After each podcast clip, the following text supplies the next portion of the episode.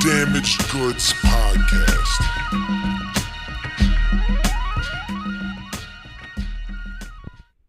Head games. The cool breeze off the sea is the meek saving grace in the Caribbean humidity. My father and I sat on the cool cement porch, staring at the large tamarind tree in our front yard. Stotch turned his head to me. His gray eyes are like stones, intense as always. He squints briefly before his emotionless proclamation. Hey, son! I don't answer, but turn to look at him. You know, Rastas don't eat pussy. He stares at me for another second, then turns his head back facing the tamarind tree. I was nine years old. That was the chapter Head Games from my book Quicksand, which is out now. Quicksand available, uh, Barnes & Noble, Amazon, Kindle, ebook, select bookstores. I don't know what's open where you live in your city, town, state, country. Um, if you do go to order it on Amazon, it says out of stock. If you order it, they restock it and ship it to you. I don't know why they're being funky like that, but they got you. But yeah, if you don't want to do the Amazon thing, which I get, Barnes Noble's great in the ebook, and if you want to read on your phone or Kindle or whatever, that's clever too.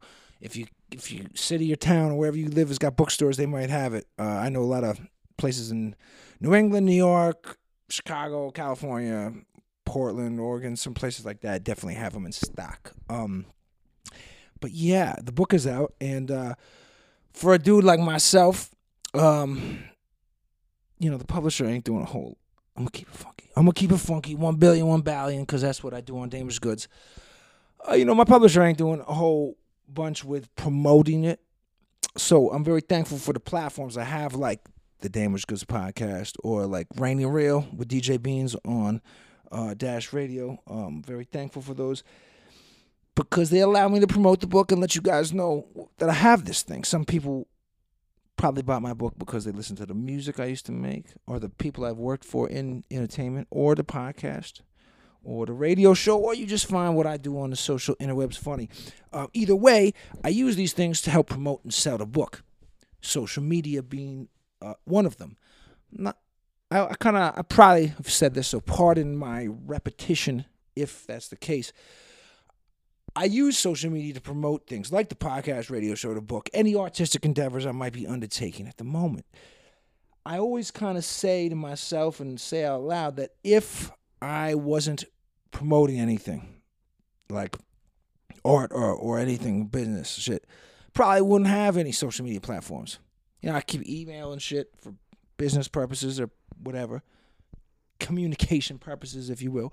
But i don't i don't really see the need to. If you're a person who's not promoting things and you just have these things because you like to stay in touch with people or see certain shit and look at stuff that's fine i'm not knocking it i'm just saying for myself for my little own snake man self i wouldn't have all these things and i don't like i mean if, if i had to have one of them only i probably would have instagram just because I like to watch videos, surf videos, skate videos, funny shit, whatever, you know. Um, Facebook, Twitter, you know, I could kind I kind of could do it out, but I use them to promote. Probably sold books through these places, but I don't like Twitter too much because it's a lot of complaining. Or seems like a lot of whining. Everyone can say these little things, but it's I don't know. Maybe it's just who I'm following. I do like that you can get news pretty fast from it, but I don't really love it. Facebook, that's a whole other one. I don't much care for, and I'll kind of tell you why I hate Facebook. Um, so I posted something on there the other day. Uh, mind you, I'm, I'm taking care of my father, right? He's got stage four cancer in his liver, his pancreas. Very important to maintain your immune system. And if you're undergoing chemotherapy, uh, it's even more so important because chemotherapy can damage the immune system. And then you got the COVID 19 shit going around too, which is obviously not good for your immune system anybody who really like knows me or seen my shit for years, I'm like semi health conscious. Yes, I know that sounds kind of silly. Yeah, I party. I might have taken in a lot of crazy substances and shit. True. But I like to maintain my health as much as I can, physically, exercising, doing things mentally and spiritually, but also on the physical tip, diet, eating certain shit, taking vitamins and supplements when needed, receiving vitamin D, all that shit. So, anyways, Anyways, uh, Jake the Snake goes on Facebook and I said something, and I say it on, I say whatever I say on one of my social media platforms tends to be on all of them across the board. I say something. Uh, hold on, I'm a little parched. Uh, if you guys could see the physical environment in which I'm doing this podcast from, you'll understand why it's been two and a half weeks. And I apologize for the gap. It's been rough emotionally, uh, personally, got shit going on.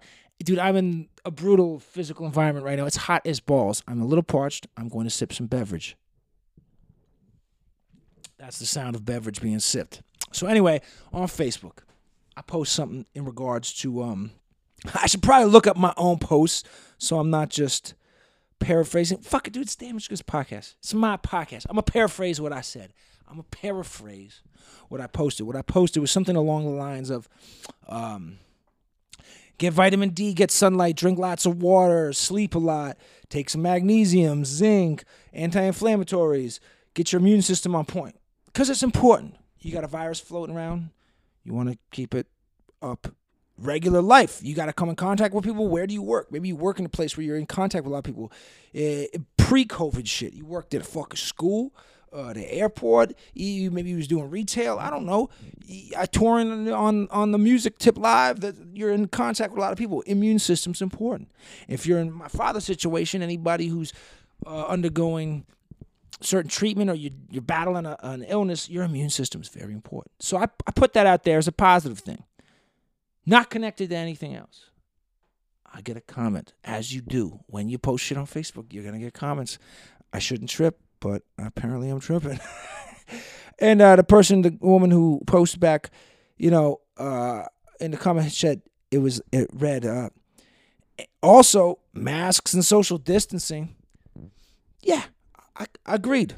I, I'm not making a COVID nineteen related post. My my post wasn't do this instead of social distancing and masks. Dude, I know people who've got it. I know people who've got it and died.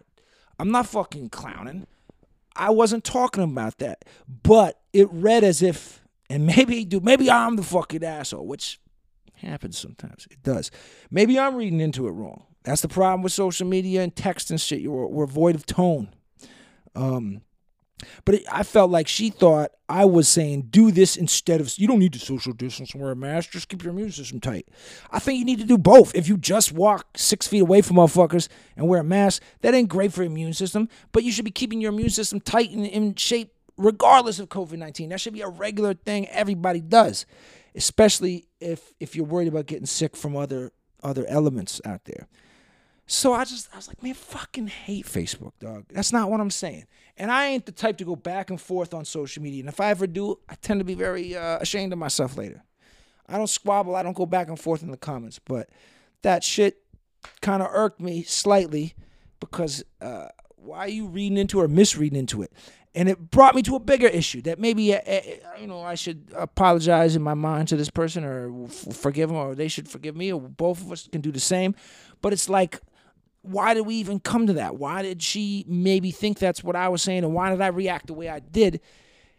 Because this situation, man, it's anything polarizing will be politicized. Anything that polarizes people, that draws them to extreme corners, a pendulum swinging this way and one swung the other way, so far apart, is going to be politicized because it becomes a tool and a weapon for those doing the politicizing. Is that a word? Politicizing? I think maybe. If it's not now, it's a fucking word. If it's something that's a very serious matter that strikes people in a passionate manner, right? It, people are staunchly on one side or the other. There's not a lot of gray area. There's not room for nuance. There's no middle ground. If people are way over here and way over there about it, it's going to get politicized. All right, Jake, shut the fuck up. Okay, I will. Sort of. Not really. Episode's not done. Political preference does it dictate the art you take in based on the political preference of that artist? If, if we want to keep it isolated in the realm of music, this is something that I've thought about for years. I don't know why it's finally coming to a head for me now, right? We all love lots of, well, maybe not. I really just presumptuously spoke for everybody. I listen to lots of genres of music. Some people might keep it real tight. If you listen to even one genre of music, Do you assume, and you love these artists, you play them in the house, in the car, in your headphones, you've seen them live, you might own a t shirt, you might have paid for a meet and greet, fuck, you might have even partied, done some drugs with these dudes, I don't know. Um, do you ever think about who they vote for? Does it matter to you? Do they even vote? And if it matters to you, how does that affect you? I've always been curious about this. I'm sure there's some music artists that I like that I don't know their political preference because I've never checked on it, it's never come up, that I would disagree with. What do I do? Do I stop listening? This this brings up the age old question: Can you separate the art from the artist? Uh, there's a lot of really famous musicians, a lot of people we love, and if you look into their personal life, they might be guilty of some things that you generally disagree with. If if some guy down the street from you in your neighborhood beat his wife, you might be like, "Fuck that guy, dude! I would never beat my wife. I'm gonna go fuck this guy up." What if it's your favorite rock musician, your favorite rapper, your favorite singer? I don't know. Does it change? Do you throw out all the records and burn their shirts? I don't know. I don't know what you feel like. I mean, if you're a super duper righty Trumpy guy, you love the Trump, and you hate these libtards or whatever, you know, and you do you not, and you love rock music, do you stop listening to Pink Floyd? You know, I don't know. Do you stop listening to certain groups like the Rolling Stones? Even like they're not down with that shit. Do you only li- does fucking uh, Ted Nugent's catalog now become your main shit? Do you only rock that? Do you only watch Vince Vaughn movies? Other side of it, you know. I mean, people like to bring up. I mean, the, the, you got the instance of John Lennon, right? He wrote a lot of songs about peace and love and shit. Well known to put hands on a woman. Do you stop listening to him? Marvin Gaye, maybe one of my favorite musicians of all time because I love his music. Interesting, painful life.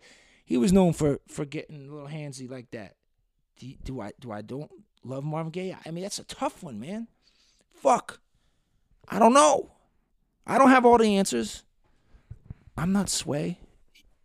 And I'm, you know, I'm just, I, I want to be able to talk on certain forums. This is a hard thing to do. You can't go on to any forum as a guest and talk about what you don't know, but this is my fucking podcast. I don't know the answers to these things. I'm sure I would draw the line at certain shit. Do you draw the line at certain shit? You know what I'm saying? Because there's certain things like, look, if my favorite musician rapper came out fucking on some little fucking pedo fucking tree jumper shit, touching boys, I'm I'm I'm off that dude. You know, if I rape thing, yeah, fuck beating a woman, that's not cool either. But I've listened to these musicians and I love their shit before I learned that. There's all kinds of fucked up things about people we admire. So can you separate the art from the artist? They always say don't meet your idols. I've seen people. I listen. I work in entertainment, music at a high level. I'm around working intimately with with very high level musicians, famous people, millionaires, Grammy winners, international superstars and then you see somebody who loves and looks up to these people meet them and they're upset and frustrated and disappointed and let down. Does it mean that these people are shitty? Or does it mean the manner in which the channel in which you met them wasn't a great place for you to truly get them? Is it just too crazy for them to meet, you know, a thousand people over a, a month tour and expecting you or them to be so genuine and nice to everybody? I have shitty days. I've had a shitty day today. I might be an asshole if I was pumping gas and ran into you. So are they ever afforded that shitty moment or or or does it confirm your worst fears? Or are some of these guys shitty? Have I worked for people that I'm like, fuck, this guy's a piece of shit. His character sucks. Possibly, man. I don't have all the fucking answers. I'm just like bringing up things, maybe making us think about this shit. Maybe you can find an answer for me. You know, I'm just a writer, man. I ain't no scientist. I don't have the fucking word on this shit. Maybe you can help me. I, I get curious about that shit. Can you ever successfully separate the art from the artist? Can we? I'd like to think so. Otherwise, I'm going to have a lot of records to burn.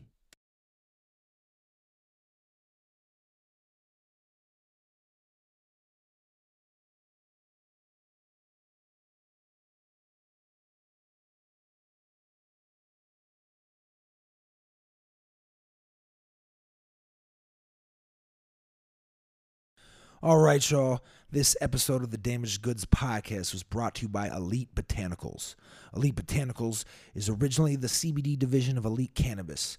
If you guys have heard me talk about them, you know this is my favorite CBD product out there. The only one that truly works. I swear by it. That's why I'm endorsing them, not for any other reason. And now they're back with their new line for your little pets, Whole Pet CBD. They are one of the first companies farming high CBD cannabis under industrial hemp regs. They've been working with CBD since 2013 with one of the first licensees in Colorado. Also, they've been working with Colorado State University since 2016 on their canine research study with CBD, so they know what they're doing. Their focus is providing farm to table product that uses the best ingredients possible, ultra refined, distilled, full spectrum CBD oil at high potency for reasonable pricing. That's the problem. Most of these other guys are overpriced for their non working stuff. This allows for effective dosing and a 30 day plus supply per unit. For the pets, they've got drops that go on their food or in their mouth. They got chicken and salmon flavored ones. They've got soft gel capsules. They got a gravy powder. You just sprinkle that over their food or put a couple of water in there, and it makes a nice little gravy mix chocked full of CBD, glucosamine, and omegas for their joints. They've got nose and toes balm for cracked noses and paws. And they got some all natural treats on the way. All this is available at wholepetcbd.com. Elite Cannabis, Elite Botanicals, and now Whole Pet CBD, all from Elite. Go check it out.